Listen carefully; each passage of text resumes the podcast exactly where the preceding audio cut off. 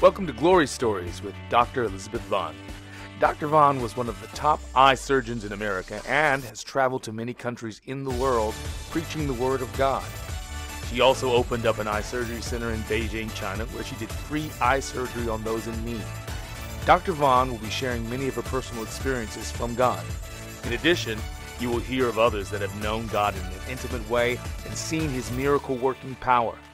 As you hear about how God has worked in the lives of others, our hope is that you will be changed forever.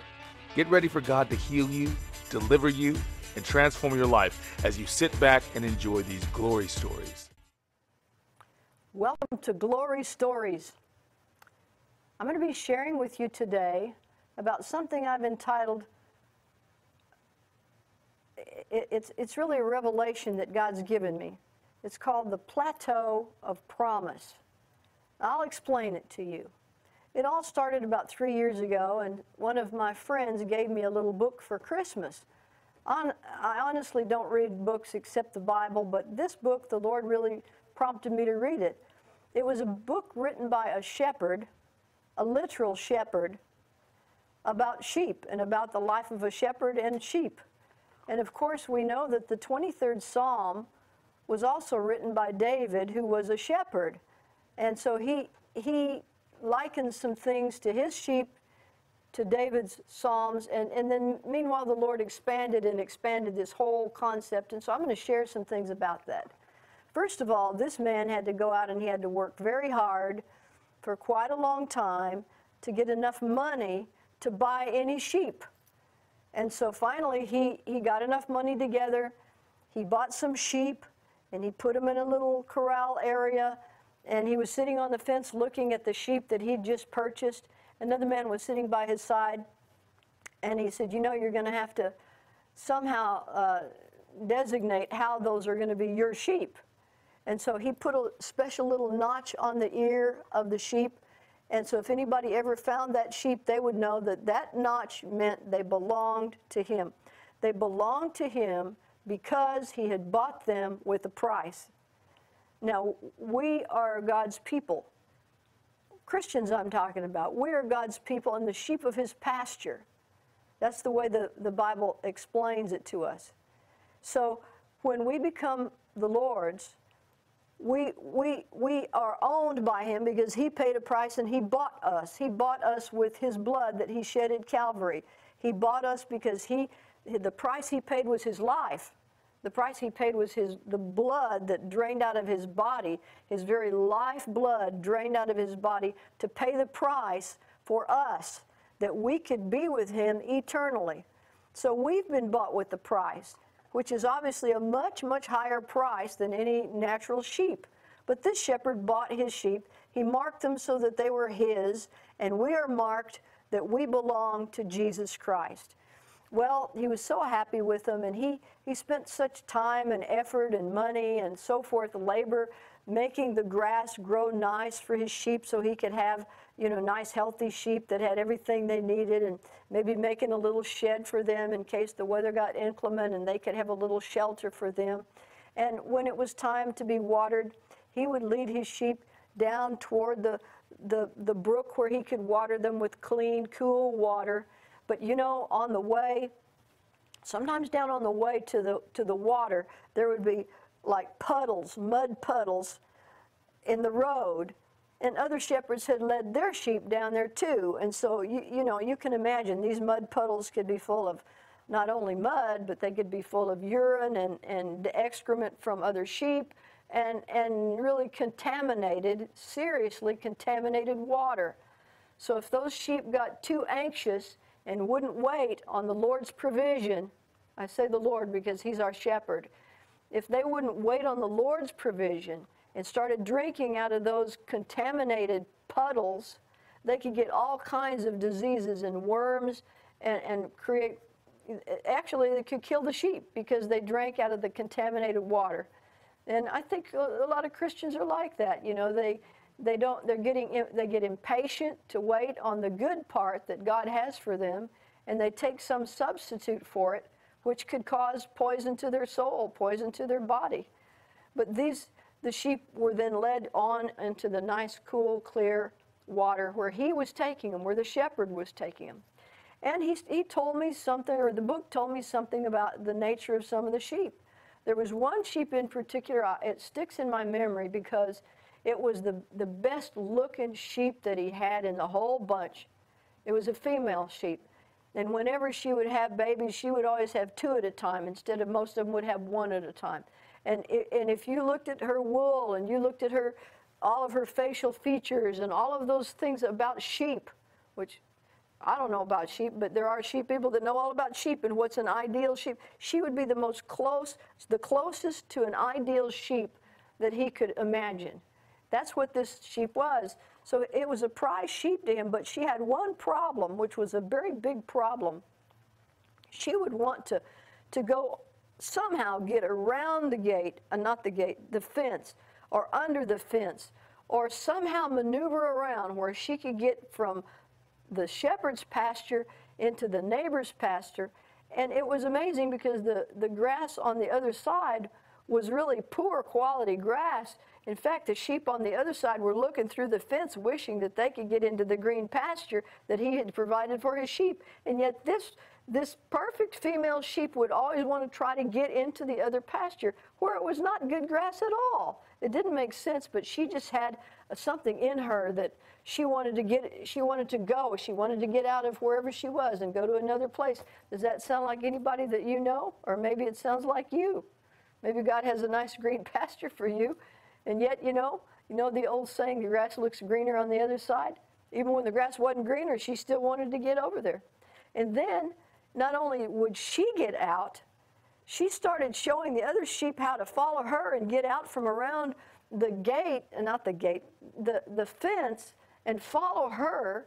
And so he would start missing more and more sheep, and he'd have to go find them and retrieve them and bring them back in his pasture and try to repair the fence. And she kept doing this over and over and, and, and, until a lot of his sheep, he was having to chase them down all the time. Finally, he decided, I don't care how beautiful this sheep is, I don't care how many perfect baby sheep she has or lambs she has. He says, I'm going to have to get rid of her because she's causing such a problem to me. So you are, if you are the sheep of Jesus Christ, why don't you just stay in the green pasture He provides for you? Nothing's going to be any better anywhere than what Jesus is providing for you. He's going to care for you in every way possible.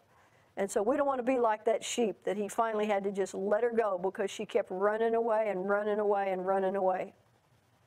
You know, he tells us in the Bible He's willing to leave the 99 and go after the one lost sheep. Jesus tells us that. And he's happy to do that. But if he keeps doing it over and over and that sheep leads other sheep astray and he's losing many of his sheep, he's going to have to do something about it. So the Lord showed me that that is home base. We're going to call it home base for the sheep. And for Christians, it's the home base because they are saved, born again, they belong to Jesus Christ, and, the, and they have His tag on them. They belong to Him. That's their home base. So most Christians will live in a home base. They're, they go to a church, they're satisfied with the church, whatever denomination it is Baptist, Methodist, Episcopal, whatever church it is that they like, and they get used to it. Their friends are there. Maybe they have Sunday school class there, and so they have friends that they develop over the years, and they get very comfortable there and they're satisfied there. That's, that's all that they know, that's all that they want, that's all that they seek. And so, you know, the law of God is you seek and you find. So if you're satisfied, then that's where you're going to stay. But there are those that read the Word of God and they see in the Word of God that there's more to being a Christian than they're experiencing in the home base.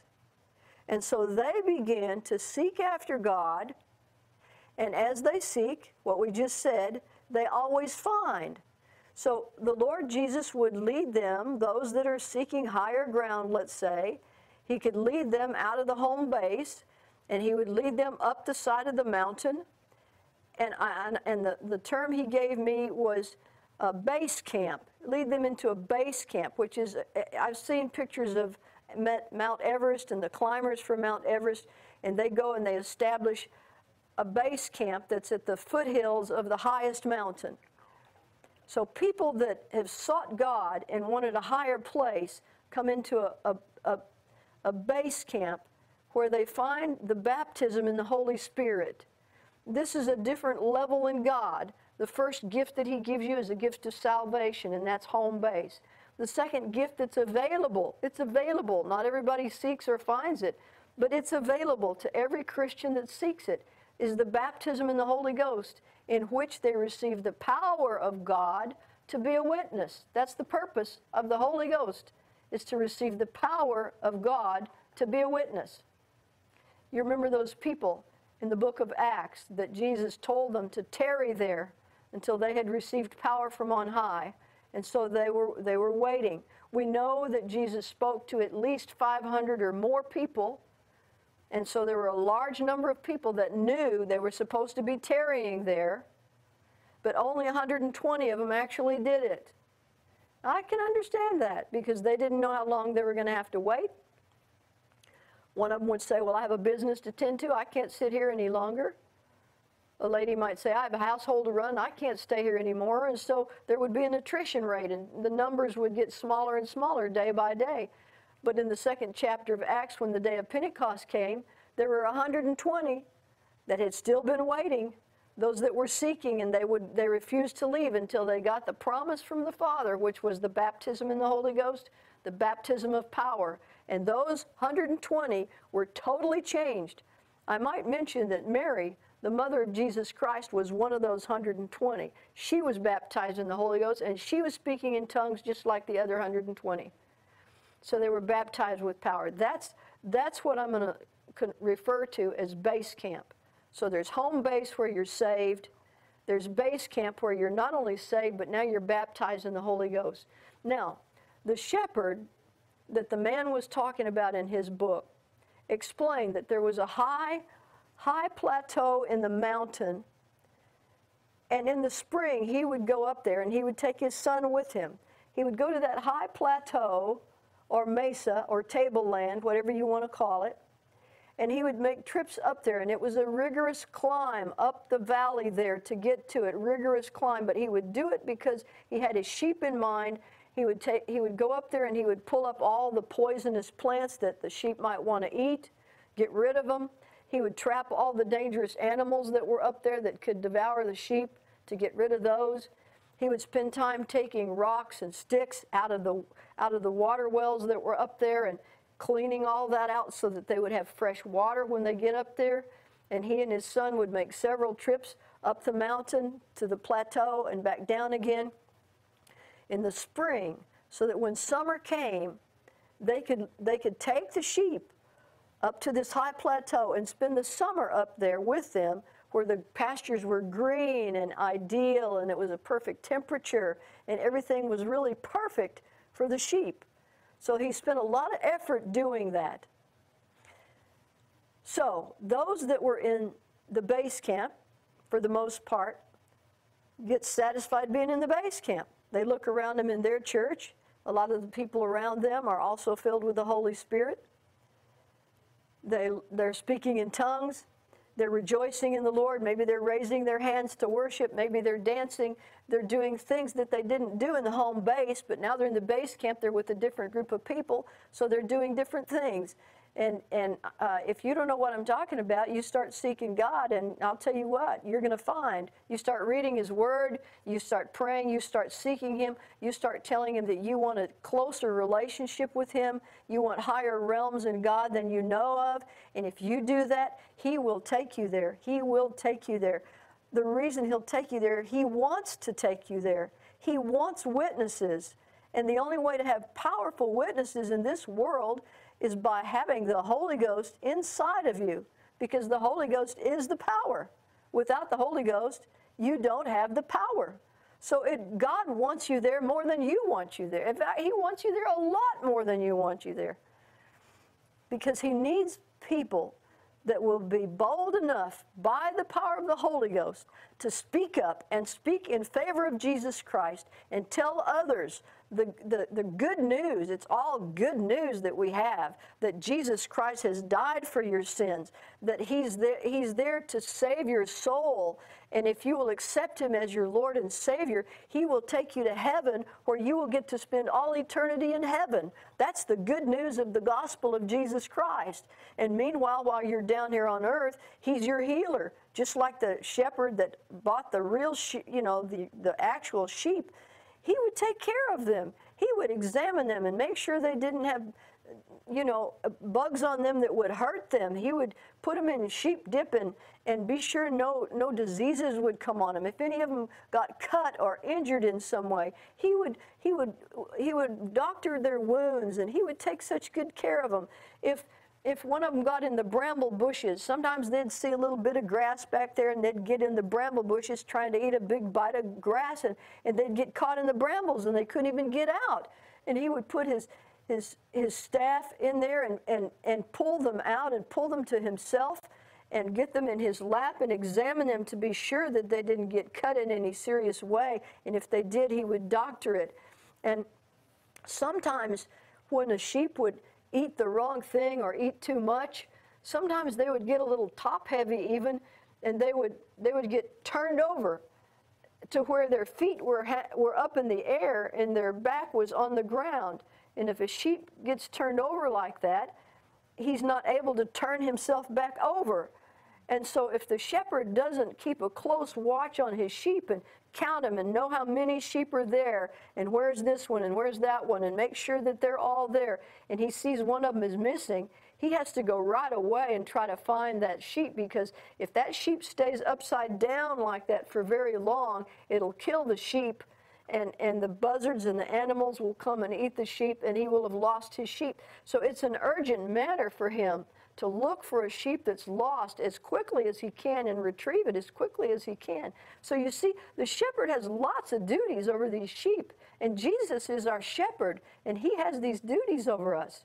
So he so they they clear the way so that in the summer they can take the sheep up to the plateau, which I'm calling the plateau of promise, and I'll tell you why. Between the base camp and the plateau, which is high in the mountain, the only way that you can get there is to follow the shepherd up what actually David calls it the valley of the shadow of death. We think of that when we read that. We've always thought of that. Yea, though I walk through the valley of the shadow of death, I will fear no evil, for thou art with me. Thy rod and thy staff, they comfort me. Thou preparest a table before me in the presence of mine enemies. My cup runneth over. Surely goodness and mercy will follow me all the days of my life, and I shall dwell in the house of the Lord forever. So we think of that, the 23rd Psalm, the valley of the shadow of death. Yea, though I walk through the valley of the shadow of death. But when the, when the sheep go up physically, go up that valley, up climbing into the higher mountains, they are exposed to all kinds of things that could cause a death to them, a physical death to them. Lots of times it'll rain, downpours of rain, and if that happens, there can, there can be flooding situations in this narrow valley. There can be mudslides. There can be rock slides. There can be predatory animals that are watching to see if a sheep is lagging behind or if there's a weak sheep or a young sheep, and they're waiting to see if they can pounce on one of them and take them and, and devour them. Just like the enemy of our soul, Satan, he's always looking for the opportunity to, to get hold of you. The word says he's, he's, he's like a, a roaring lion seeking whom he may devour. He's looking all the time, seeking who he may devour like the predatory animals are seeking those sheep going up that valley of the shadow of death. But the shepherd, yea, see, thy rod and thy staff, they comfort me. Jesus has given us a way to defend ourselves against, uh, against the enemy. He's given us the word of God. He's given us the name of Jesus Christ. He's given us the blood of the Lamb. And He's given us authority over all the power of the enemy and nothing can any way harm you unless you allow him to. If a Christian does not know that they have power over, over the devil and the demonic forces, if they don't know that, The Word of God says, My people perish for lack of knowledge, that they don't know it. If they don't study their Word of God, if they don't have a pastor that's teaching them these things and preaching these things, and they simply don't know it, they are totally vulnerable. They're just as vulnerable as a non Christian because Jesus, He did everything He's ever going to do about the devil when He died on the cross. Did you know that? He's done everything He's ever going to do about the devil when He died on the cross.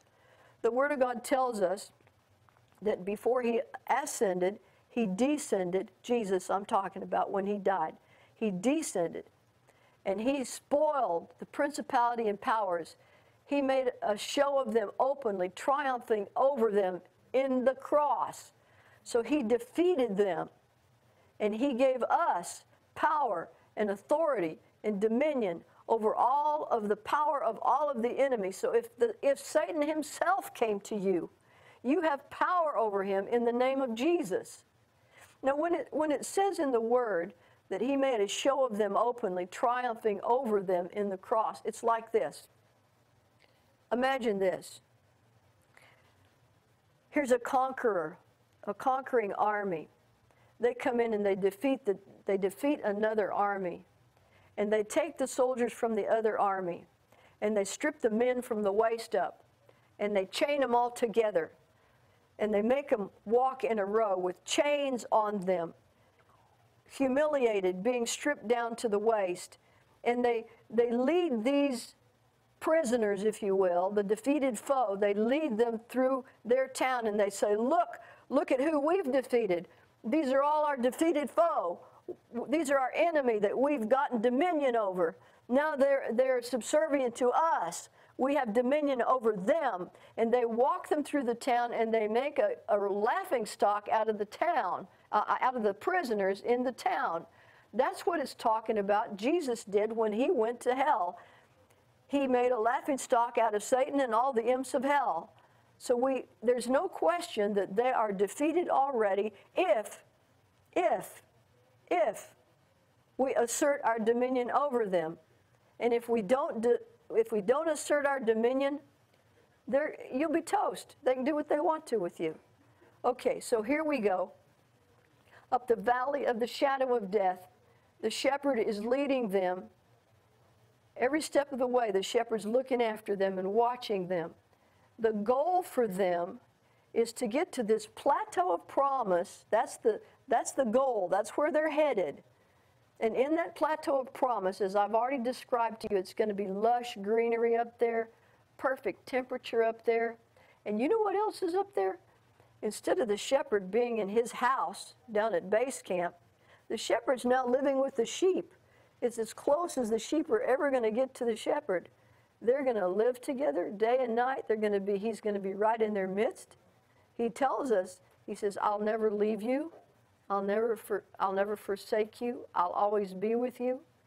So, in that plateau of promise, the reason I'm calling it promise is because it's a high place in God that's promised to us. Jesus said, The works that I do shall ye do also, and greater works than these, because I go to the Father. Why? Because I go to the Father? Because when he went to the Father, he knew he could send the Holy Spirit down to us. That's the power pack. But the works, he said, the works that I do shall ye do also, and greater works than these, because I go to the Father. Look around you in the world. How many people do you know that are doing the works of Jesus Christ and greater works than these? How many people do you know? Not many, if any. That's why we, as Christians, need to be willing to go up that valley of the shadow of death, which means we are willing to be crucified to our own self will, where we will say, Not my will, but thine be done. We're willing for that to happen.